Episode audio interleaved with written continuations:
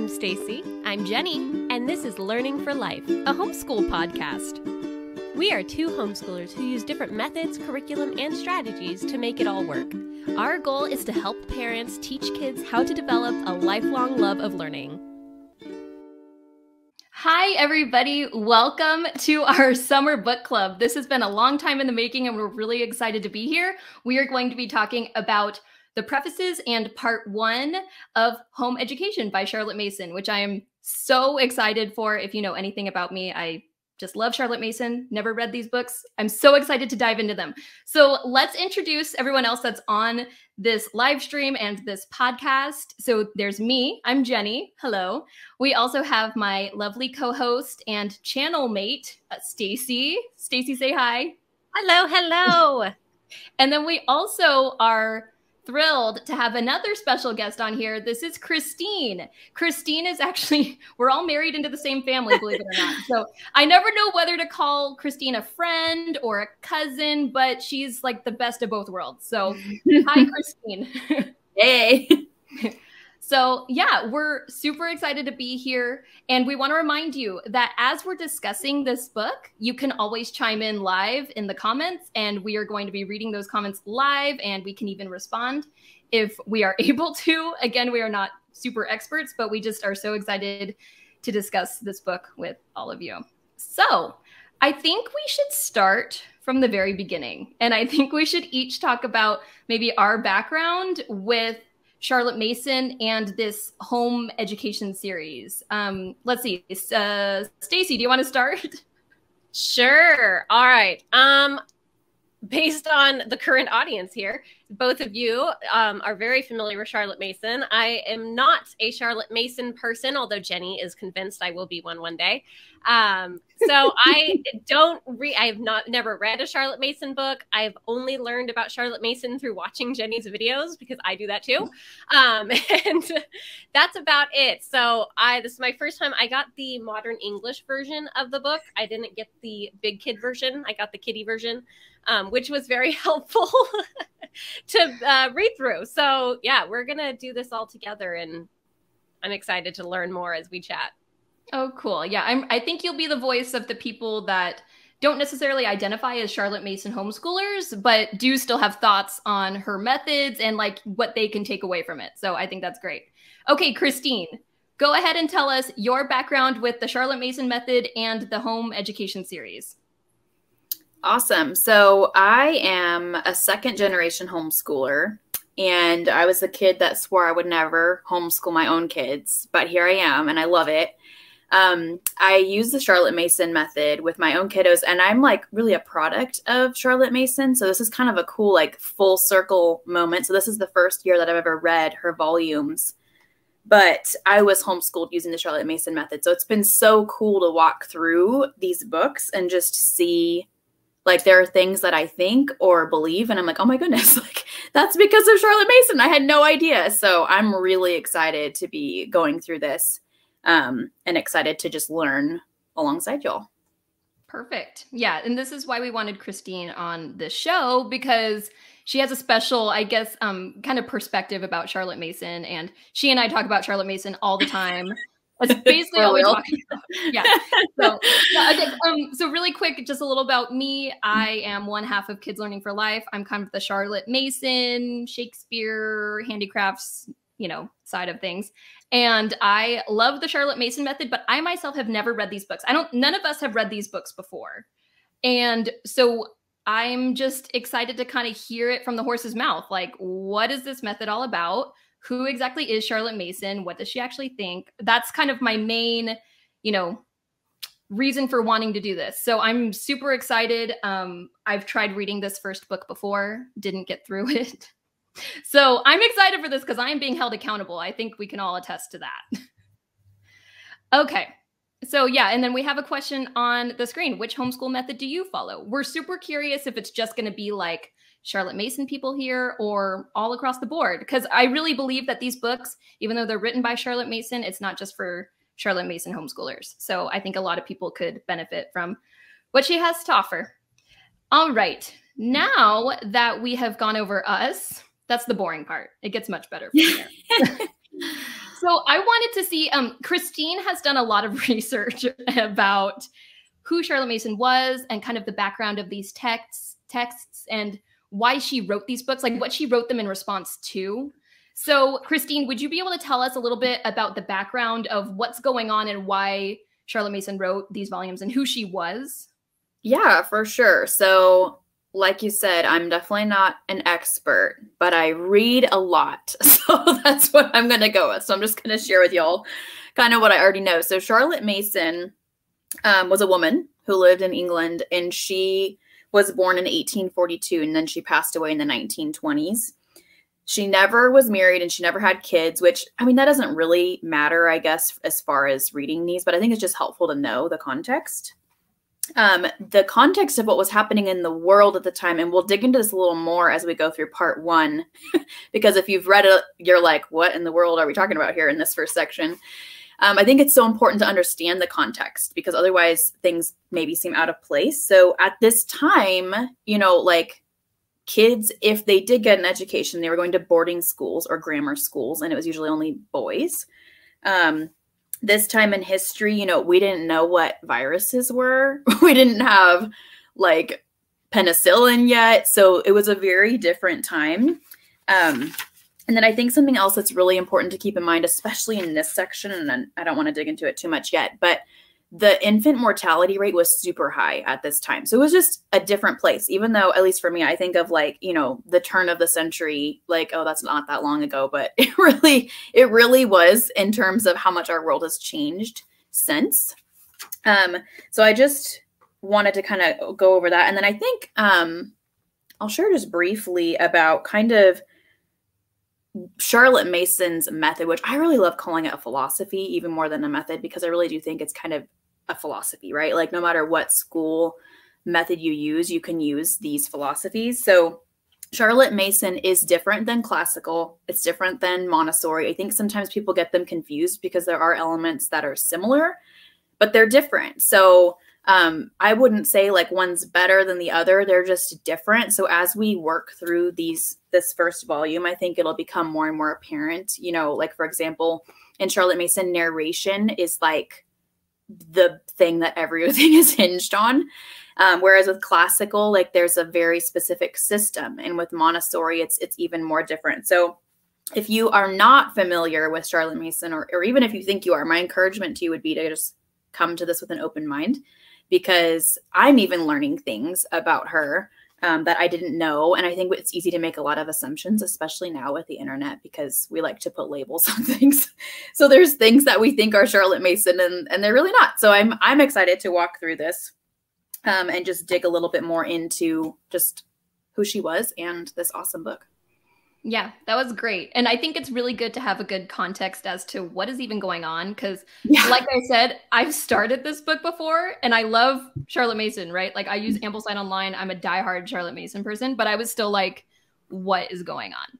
And granted, I think this first part is probably the hardest part of the entire book. If I'm gonna, I don't know, I'll, that's my guess. That's my hypothesis. So, I would agree. I would agree. Okay. And it is called like it's called like preliminary. Like she's giving you a context for what she's going to talk about. So right. so I would agree it gets, Yeah, it gets like very spe- weirdly specific about some things. So yeah, it's easy to get kind of like, okay, I don't get this. So um, I just think it's good to have a context as to like what she was even responding to and you know what the world the context like really helped me especially like again not knowing anything about charlotte mason. I read the first paragraph and i was already like on the phone texting jenny. I'm like when was this written? Like what is she talking about? Because it's actually funny. There was sometimes where i was reading it and i was like she could be speaking about modern day like about mm-hmm, some of yeah. the things she was saying. So i was like when did she write this? And christine did you say that? I forget. This volume was 1886 so okay. this was her first and it was 1886 after she'd already been teaching for some time. Cool. So I think we should just start diving into some of the content of this first part. And so this is not just the first part, but this is the first two prefaces. And I think that's funny. That kind of makes me laugh internally because Charlotte Mason, if you've read her, you know she's kind of wordy. So it's definitely in character that there are two prefaces. But I think that I think that maybe the most valuable part of what we're even going to talk about today is the first preface. And this is the 18 principles. And Christine, correct me if I'm wrong, but does she always highlight her principles at the beginning of each of her volumes? Yes. So okay. I've read, I don't even think I mentioned that. So I just read Philosophy of Education, which is volume six, like in its entirety. And I'm working on volume three. And they, it's like maybe not exactly the same, but she has those 18 principles at the beginning of every volume. Okay. Yeah. Because I remember, I remember starting this book and it starts with these 18 principles. And I'm like, wow, mind blown, like fireworks going off in my mind. and then you get into like the actual first part of the book and you're like, okay, wait, what is right? Where are we so, going? yeah. So I think that's like one thing to keep in mind if you haven't yet read this section of the book. You're going to be like, every line of the first preface is going to be like, wow, wow, wow. And then, and then it might slow down a little bit, but that's normal because that's what she does at the beginning of her volumes. So just something to keep in mind. I really love these 18 principles. I mean, I'm going to open my book right now and just kind of like point to a couple of them because I just, I remember just being blown away. So, like, children are born persons, which is the first one. I think this is one thing that if you're going to understand anything at all about Charlotte Mason, that's like probably the key thing is children are born born persons. So what does this mean? This means that children are not a blank slate because that was a common I mean even now that's kind of a common theory, but um back then I think it was even more common. Uh, so back for her to see say children are born persons they have wants they have needs they are going to become who they're going to become you're just kind of there to facilitate. You're not there to imprint every thing that you want them to know or take away from life they're not going to do that like kids are their own people and i think that's a really important concept and that's something that i resonate with a lot and i see that a lot in my kids and also the way i was raised so that's a really important principle. Did either of you have anything to add to that one point? I know it's only one sentence in, so we don't have to dwell. um, so yeah, I mean, all of these. Oh, and I love point six in here is probably one of my favorites, and this is education is an atmosphere. And I mm-hmm. think um, I, I've had conversations individually with each of you guys, Stacy and Christine, about how when you choose to homeschool, you're choosing to create an atmosphere of learning in your home. This isn't just homeschooling for an hour or two a day. It's like creating an atmosphere of learning. You're learning all the time.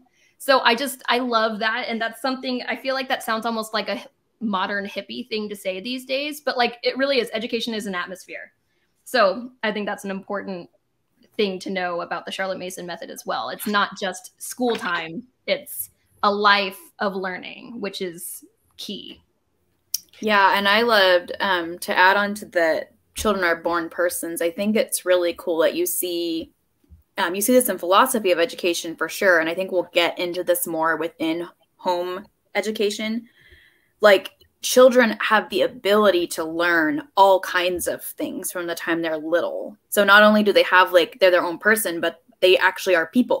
like they have the ability to absorb things and understand things and and work through things and i think that's so cool because that's was counterculture at the time and i think that's still counterculture right like a lot of people maybe don't have that mindset in education and i think it really does shift things i love it mm-hmm.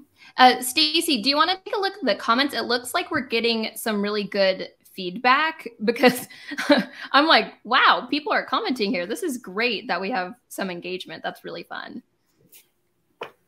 yeah, no, totally. We love everybody that is in the comment section. We want to hear from you. Um, I was actually just going to ask a question to you guys. What is your favorite point out of all the 18 different points that you found that resonated most with you? Um, but we do have just from um, Aaron and Jamie, it was clear that uh, she, as in Charlotte Mason, stayed on top of the latest research. So there's a lot as you go through, you'll notice that she's citing different sources and really took a lot of her life and dove into everything behind the um, physiology and the brain and the body and everything. As we go through more of these points, we'll see more of that. Mm-hmm. Yeah. So thank you for that, Jamie. That's our friend Jamie at Humble Heart Press, by the way. So check them out for all your homeschool printing needs. Um, okay. So are there any other points in this first preface that you guys want to go over while we're here? Because I mean, each one we could honestly talk about for a whole episode if we wanted to. But are there any that really stood out to you guys here, uh, Stacy or Christine? Those Number are the two eight. that I love. What? Yeah. And number eight, education is a life. And it, it kind of stems from the education is an atmosphere, Mhm. but just making sure that you are like, it's not just a strict setting. It's going to be Mhm. an entire like way of life that you look at education as. Yeah, and I like in in point eight or yeah, it says the mind feeds on ideas, and you'll see this a lot in Charlotte Mason's writings. She talks a lot about education, kind of like a feast or a meal. She um, and I love that because I think that's genius because it's so true. Like your mind needs good stuff to eat. You're not going to feed your mind. You're not going to want to feed your body junk food. So why would you feed your mind junk food? And I think a lot of what we're sifting through here is what is the junk food and what is like the good protein, veggies, everything. So that's something, I mean, these are just little tiny points, but yeah, it's, they're all so profound. Yeah. Children are born persons is my favorite. Yeah. That's, that's another comment we just got on the live stream. And that's, I love that one. I think it just encapsulates so much. Just that one sentence. It's really, Mhm. really cool. Okay. Anything else you guys wanted to add about preface number one? I No? love it. And for for real, if you love this preface, you need to read Philosophy of Education, book like volume 6 because it like takes each of them and just digs into it. So if you're loving that, just read that book next. I need to do that. Do you suggest, is it okay to go out of order? Do you think? I would say so. I've not read all of her volumes in their entirety, but I heard, I think it was probably a Cindy Rollins podcast, which, if you know Charlotte Mason, you probably know who Cindy Rollins is. But she recommended reading Philosophy of Education if your kids are a little older or if you're like totally new to the Charlotte Mason concept. Um, and I I loved reading it. I think you could use so I actually have it right here. You could read this philosophy of education. They actually all this is from Living Books Press. You know your buddies. They look really cute together. But I would read it in tandem. So I actually I read this and then I came and used this as a reference. So that question, did you read both at the same time? I would use this as like a reference. So like you can come to this section. Like there's a whole section on children are born persons. So like you can read the section in here. I think that's pretty cool. Um, on that note, I forgot to mention earlier, and I don't know if y'all knew this or not, but this book, Home Education, is geared towards kids under the age of nine. So the principles and the concepts are going to be the same, you know, throughout all of her volumes. But if you're like reading this and you have, so like I have a nine and 11 year old, some of the things in here are not really like applicable, like the tangible things. So just as a throwing it out there, if you want something for older kids, it's school education, I believe, volume three. Right. So I was actually that's the only note I actually had for the second preface is um that this book is for ages like, you know, birth to 9. Yeah. So that's something important to keep in mind when reading this book and that's something that I may have missed the first time I tried reading it. So well, because it doesn't say really it important. super clearly. I think there's a little Right. blurb, but if you're just reading it and again it's wordy, I think it'd be easy to miss it and then be like, wait a minute. right. Here we go. Yeah, so is there anything that either of you guys wanted to talk about about the second preface? I don't really find it as compelling as the first preface personally, but um and the main thing I took away from it again was the ages the age range that this book, this volume 1 of home education was designed for. So is there anything else you guys wanted to go over in that one? No? No. Okay. Yeah, it was more just kind of like some dry information about the background of her writing it and stuff like that. So um there is there are the prefaces so let's move on to part one and i'm kind of going to flip through my copy here and just go to the beginning of part one. So this is kind of when the book starts rocking and rolling but in its slow and steady type of way. So the first thing that we wanted to kind of highlight here is the concept of and this is on the first page of part one is children are children are a public trust or children yeah children as a, are a public trust. So christine do you want to talk a little about about what you took away from that part of the book? Yeah.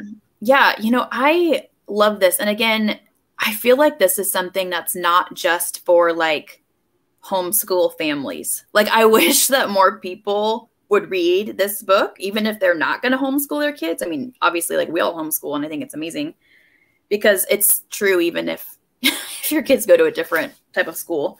Um, but I just loved reading this and the concept of like when you see your kids as a public trust, you're playing the long game, right? It's not just like how do I cram information into their heads? How do I make sure that you pass these tests? It's like how do I make sure that they're going to like contribute to the world? How do I make sure that like their cult like their character is going to be formed long term? And that's really cool. Like that's what I know that's not necessarily like what she was saying, but that's what I took from it is like, man, like she played the long game. And I want to be a person that does that because sometimes it's easy to just look at what's happening every day and forget like no, like my kid is Lord willing going to grow up and be an adult that goes into society and that's really important. Right. Yeah, and I I fully agree with that. This is something that I'm super passionate about is I feel like life skills are way more important than anything academic. You know, we all like to say, "Oh, my kid can count by tens to 1 million," but like is that really going to be the thing that serves them when they're, you know, 30 and have a family and are trying to buy a house? You know what I mean? So I love that. And I think also maybe a part of children are a public trust is that your kids aren't really your own.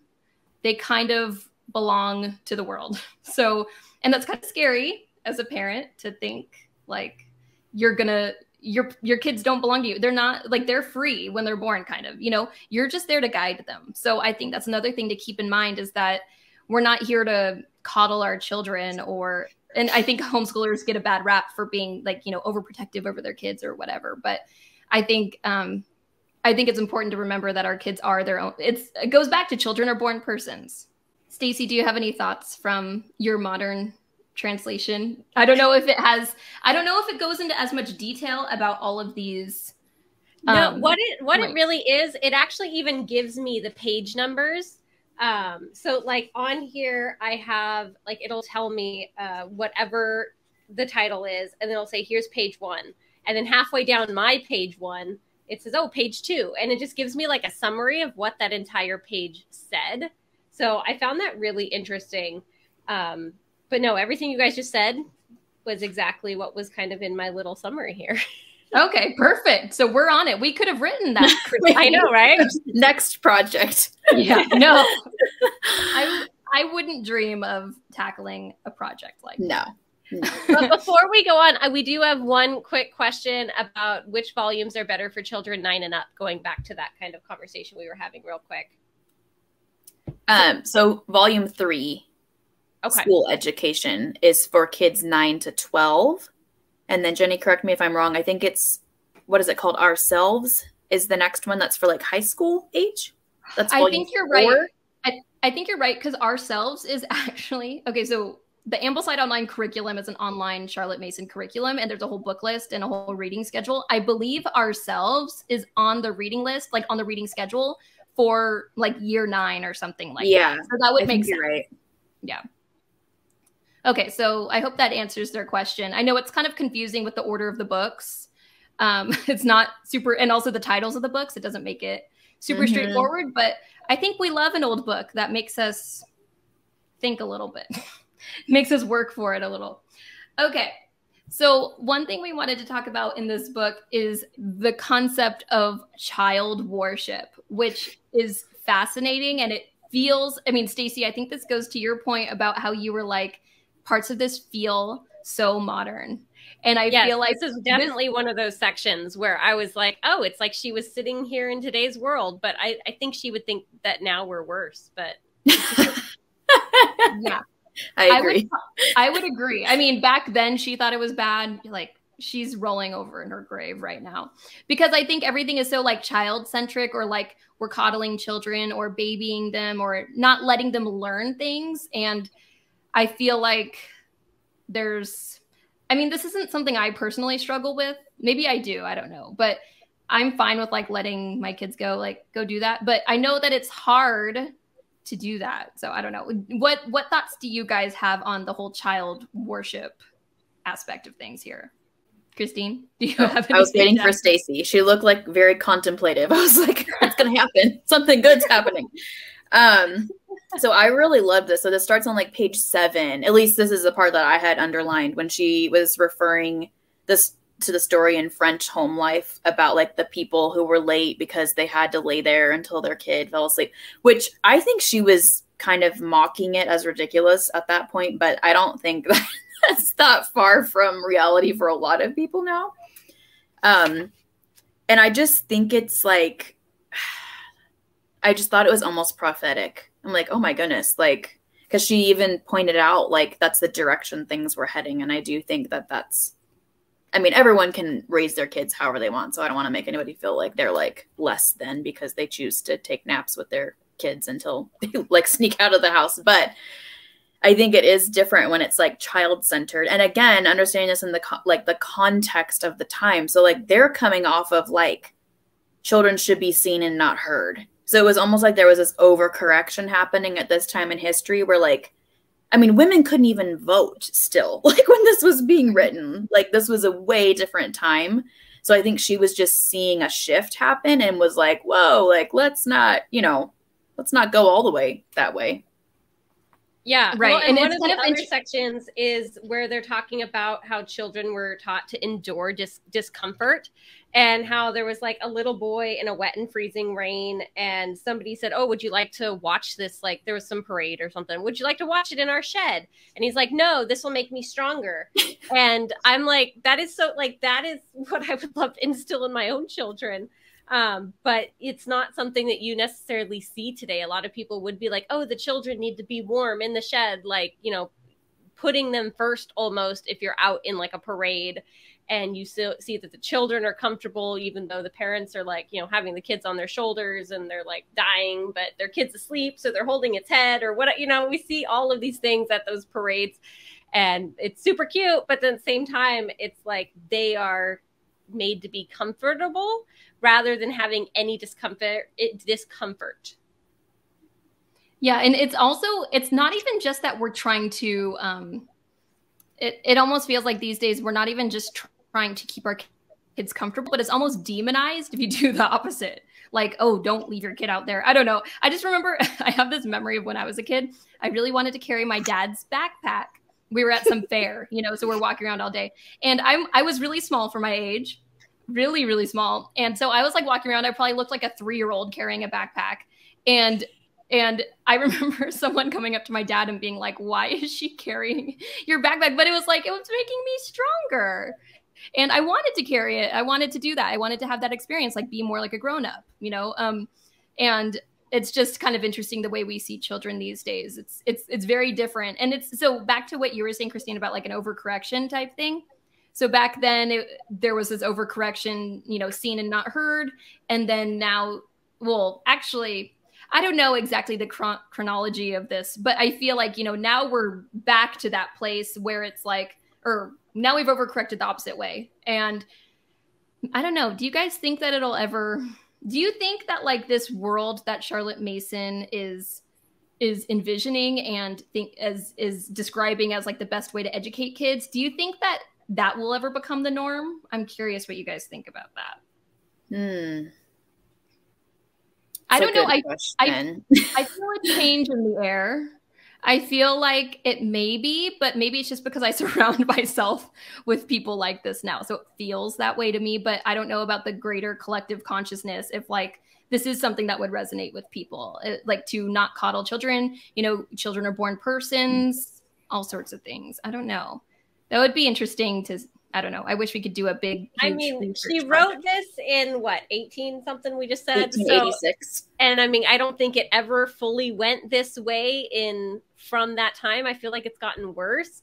I don't know if that is just you know no one is being introduced to this type of philosophy as much anymore. I mean, it is you know homeschooling has kind of hit a little bit of a rise lately so if that, you know, has people looking into homeschooling and looking into other philosophies rather than just your government education, um, I think there's hope.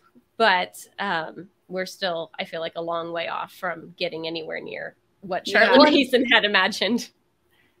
Did you have something, Jenny? Or... No, go go ahead, oh, So, um, as I feel like I'm the person that's like the context. I just keep saying this. like No, this is great. We I'll be it. that lady, okay? We need the context. So the philosophy that she created um, really was mainstream for a long time in Europe. Um, so like the PNEU, right? Like the Mhm. schools, that actually was how kids were educated for quite a while, really until um like the early 1910s i want to say i'm not totally clear on that but it actually was something that was really adopted um so that's just something to keep in mind and then i also i'm going to read a quote from this um this book so i have always been familiar with the book um for the children's sake which is kind of like an awesome companion to charlotte mason but there's this book called when children love to learn and it's like a compilation of a bunch of different people. A lot of them were trained by Charlotte Mason herself or worked in the schools in England, which I think is really cool. Because when we think of, or at least when I think of even having a Charlotte Mason education myself, when I think of Charlotte Mason, I think of like nice white lady in the southern part of America. Like, j- like that's just what I think of. Like, I'm like, I don't know. She probably has a bunch of kids, and you know, that's what it is. Um, but really, like Charlotte Mason wasn't even just for homeschoolers. Like she taught other children with this method. Like she didn't even have her own kids. So I think like Charlotte Mason, really the reason it's around today is because homeschoolers have championed her method because she's brilliant. Um, but if not for that, like I don't think we would even know about it. But anyways, this quote says, Miss Mason's educational philosophy is not about what someone thought as a Victorian. It is not tied to the past as if trying to hark back to a golden age. That is why it's inappropriate to illustrate materials about Charlotte Mason with exclusively Victorian pictures. These ideas, being true ones, have an unchangeable underlying pattern and yet give freedom for individual life and practice. So I really loved that because I think sometimes, like when we read these books, it's so easy to be like, oh my goodness, and you just pine after, you know, this era that doesn't exist anymore.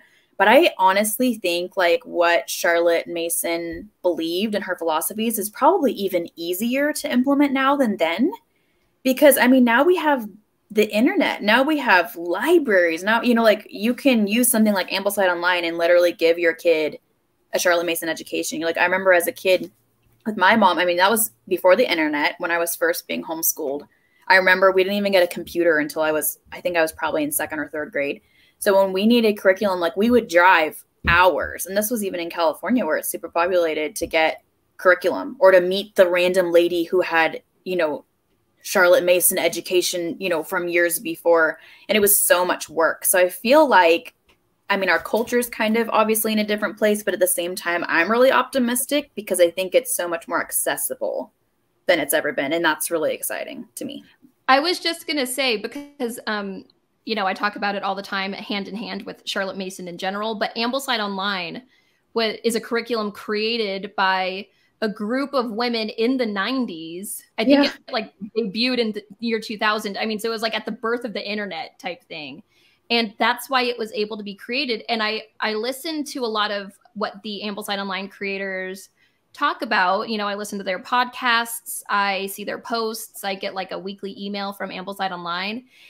It's interesting hearing from them because I've heard them, a, a few of them say that there is a huge rise in Charlotte Mason homeschooling right now. And that's probably due to the internet. So, as much as mm-hmm. we all like to hate on the internet, which definitely I do, I know we all do, um, I think it has made it, like you were saying, Christine, way easier to homeschool that the way that you want. You have so much more Mhm. access to things. I mean, even Ambleside Online, there's tons of free domain books on there that are old and really hard to find in print, but you can get them, you can just see them on your laptop, you know, or your phone uh, for free. So Yeah. um, I do think that there is a rise in this kind of thing. I think that there's something that our souls, like as a generation, are aching for, and I feel like, I mean, if whether that's just homeschooling or it goes deeper into like a, some more of a classical type education, reading old books, connecting with the past, connecting with our past, you know, our ancestors, all this stuff. I think there's something to that that I think resonates with a lot of young people right now, or at least mm-hmm. people in our generation that are now homeschooling our kids, or even just, you know, raising children. So, anyway, that's just a little sidebar that I thought was kind of interesting and Yeah. that was very, very cool. Okay, so next we have, um, let's see. Okay, So after this part of part one, we kind of drop off into what we like to call the weeds because and this is where I stopped reading before. So don't be don't be self-conscious if you are here and you just couldn't get past all this other stuff about air and rest and exercise and types of food to eat and what it does to your blood. Okay, like it's a very interesting section and actually I enjoyed it a lot more this time now that I understood a little bit of the context. So I think Christine you already talked a little bit about this about like science, you know, she was she was kind of it was a special time in history. And um, so, could you talk a little bit about that? I know you already talked about it, but could you yeah. kind of harp on that a little bit more? Yeah. So, when I came to this section, because this is like a lot of Charlotte Mason's volumes this year, you know, I've like jumped around in, and this is not a section I've marinated in because I'm like, what is happening over here? So, um, just this week when I was rereading this, I came to this and I'm like, okay, like I had a really, really smart mentor tell me once like when you are reading anything like this is especially applicable to the bible but really anything and you get to it and you're like what in the world are they talking about like take a time out and figure out what the context is because more than likely it has something to do with that. So don't get discouraged or be like this is a bunch of garbage. Like understand the context. So um, at this time like i mentioned you know the infant mortality rate was one in three babies died at this time in in england in particular and one in four children didn't make it to their fifth birthday. So, like, we didn't have all of the science we have now. And I love that you even see in here, at least I saw this, like, she's talking about things she's observed, right? So, she's observed and all this research. She doesn't have like the scientific, you know, tests to back up what she's saying, but we now know that what she's saying is accurate and we have the science to back it up, which is really cool.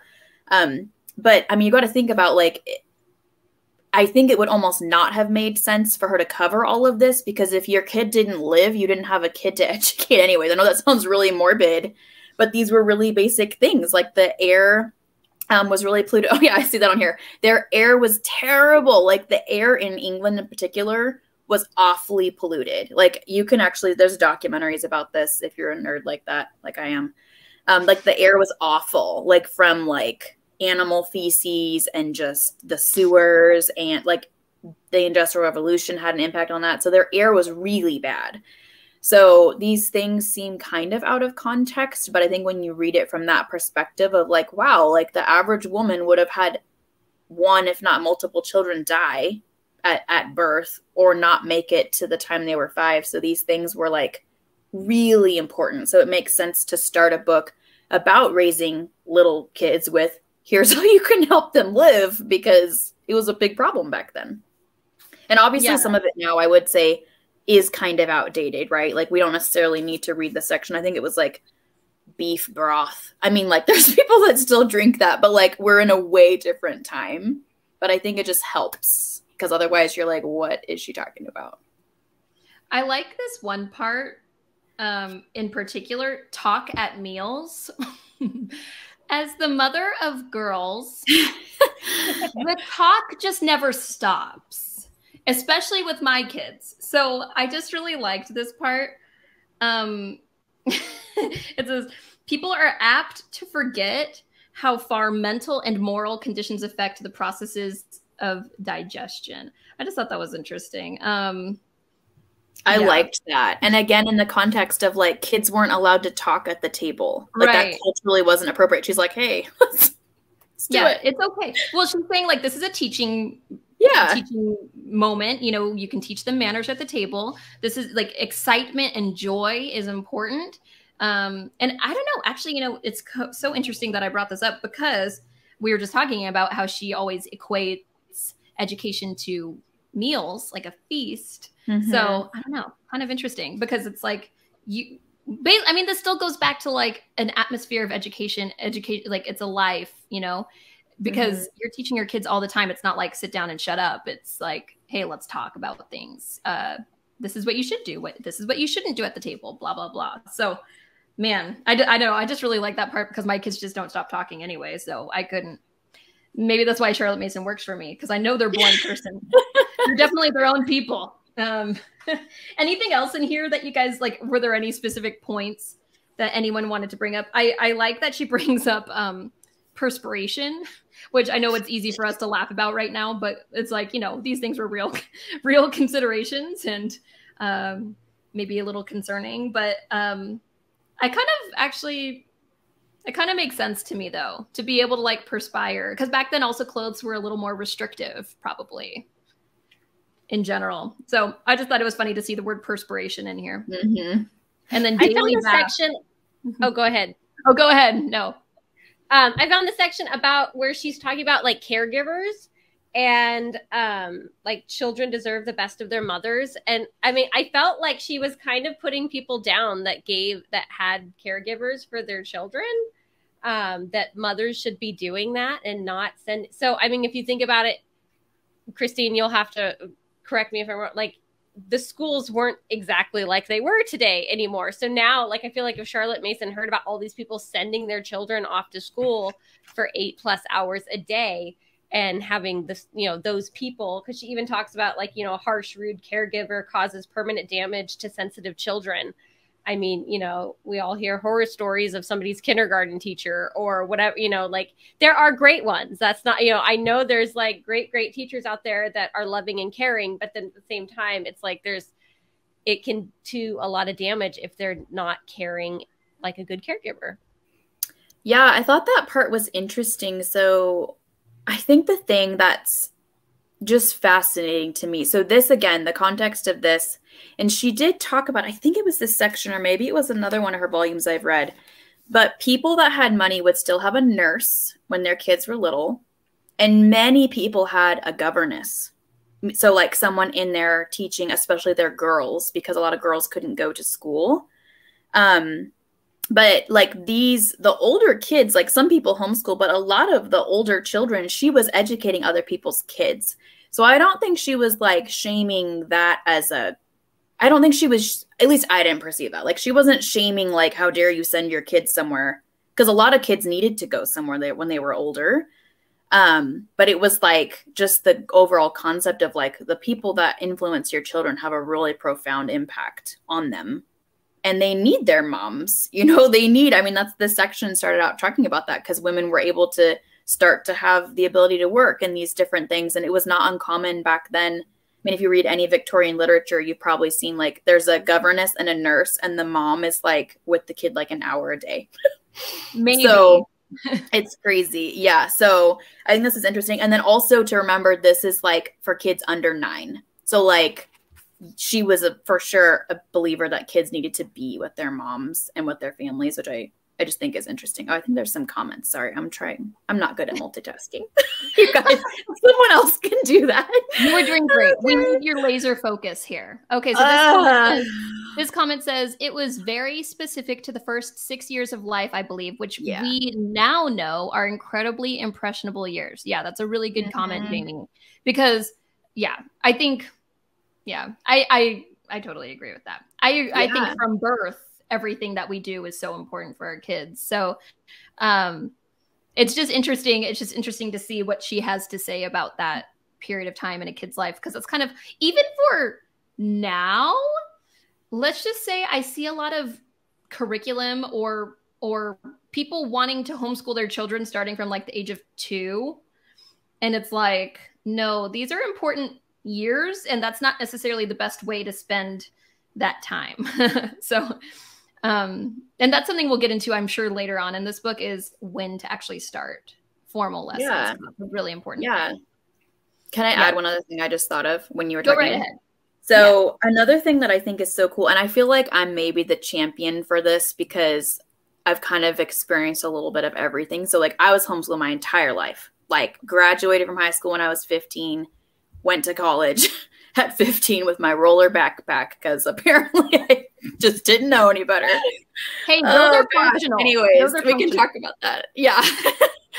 um, and then I, I, my kids have had a little bit of everything. So I've pu- homeschooled them through a charter.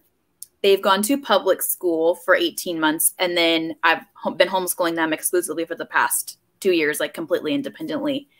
And you know, even when they were in public school for a short time, even when I was using a charter, like you can still implement a lot of these philosophies. And no, it might not look exactly like it, but I think that sometimes it's easy when we're so passionate about something like homeschooling to feel like you know not intentionally but to shame people who maybe can't or that's just not where they're at. Maybe they're a single parent and that's not an option but like i've reaped the ben i've watched my kids reap the benefits of having you know like i love i forget which principle it is but when she's talking about how education's a discipline and those formation of habits. So like no matter what your life looks like i really think that these this philosophy applies.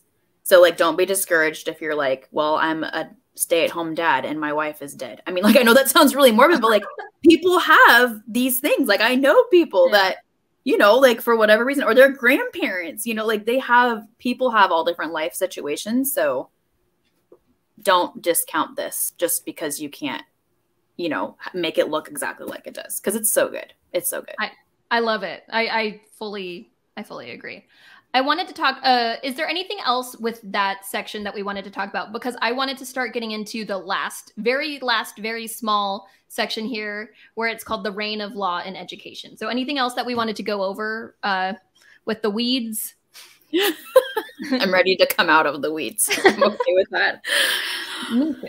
Okay, let's talk about just really briefly uh, the reign of law in education. And I thought this was kind of interesting and something that we don't always talk about a ton is that the Charlotte Mason method. Well, Charlotte Mason herself was a Christian, and she kind of the the Christianity is a big part of the Charlotte Mason method in general and so she had she also had she has a lot to say i mean you'll you'll even in part one we didn't really talk too much about it but there is a lot of stuff you know god is referenced many times.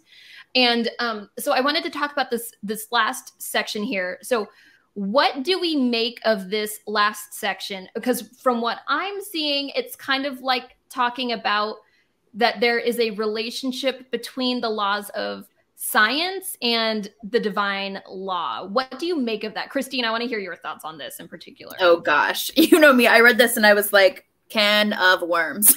I know. I know. You feel like it's such a can of worms, but that's okay. We can open yeah. some worms. So I think um again, here I am talking about the context. It gives you a little bit of an understanding because at this time and honestly now like there are people that i know like this like they have a thought process of like well if it doesn't explicitly say x y and z in the bible then it's like not true or i don't need to learn about it.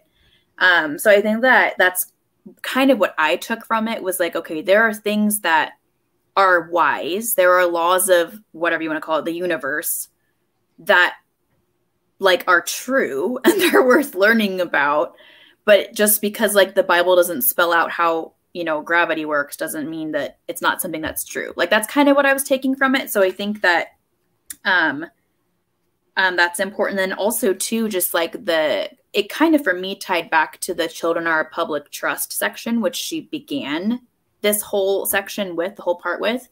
Um just because you know like the laws that our government or whatever have in place are also important So it's important to teach kids to be respectful of those things and aware of those things, which again was something that you would have seen in this time where like there were people that were straight up like, well, I don't care if that's the law where I live. Like, I'm not doing it. like, so I think that um, that's kind of what I took from it. Honestly, I feel like this section, she was in in some more weeds for me, but that's I can, fine. I can, I can hang. well, yeah, we were just in the weeds for a whole part. So yeah, well, we're coming out of it. It's okay. Yeah, it was like the last two pages, and I don't know, it just kind of like hit me like a freight train because I was like, "Whoa, this is kind of." It was a weird way to close the the section, in my opinion. I mean, right? Not that I'm doubting what her wisdom was there, but it was just odd no, I, I, I get it. No, it totally that totally makes sense. And I think um, something uh, this is going to be kind of a teaser for our next episode because part two is all about um, out of doors life for children. So it talks a lot about more about nature. And I think it is important to understand that Charlotte Mason was like a huge lover of nature, and she found nature to be like one of the best teachers for children. And so um, it is important to not deny science. You know, it's important to welcome it into our lives, um, fully embrace it, and experience it together. And um, so I think that's almost maybe it, that's another reason why she ended it like this, not only as a bookmark to the beginning of part one, but also um, maybe kind of leading into, hey, let's pay attention to science here because maybe it's a really important subject for us to cover. What do you have anything to add to that, Stacy? Not at the moment. Okay. Well- this last page, I, I will be honest here. I was like, you know, we were in the weeds and I was like kind of skimming through. I'm like, okay, air, okay, ventilation, got it.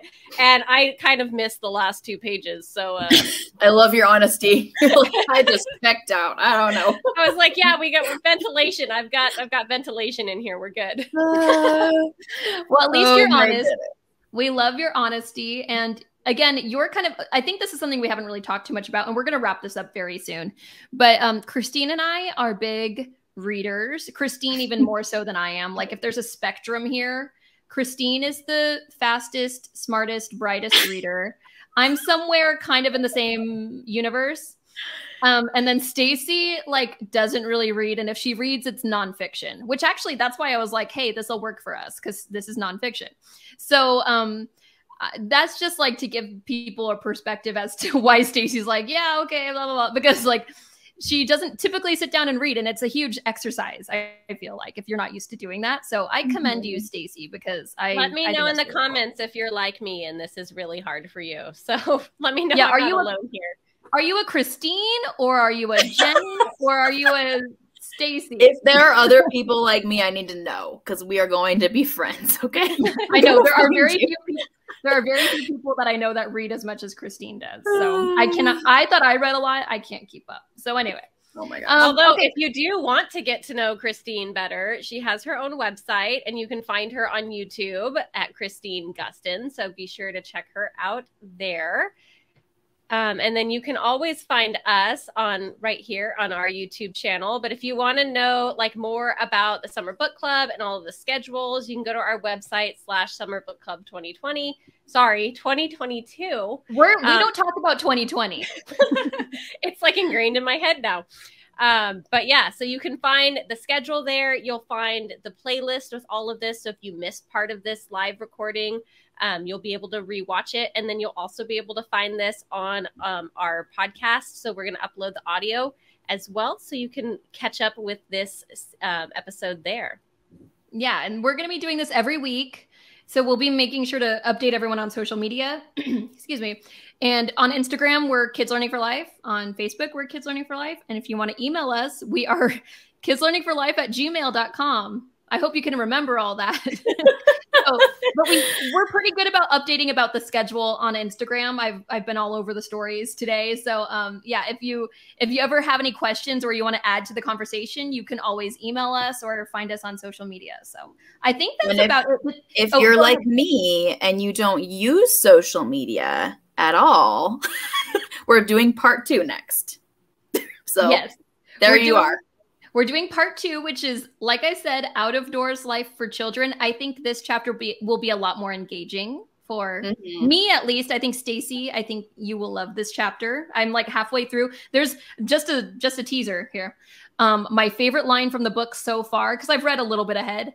Um, my favorite line from the book so far is like in one of the first pages of this upcoming section. So I'm really excited to get to that. So anyway, I think that's it. Um, anyone else have anything else to add? I think we're all done here. This has been really, really fun, and I'm looking forward to doing more of these. All right. Well, with that, we will see you guys all next Tuesday. See ya.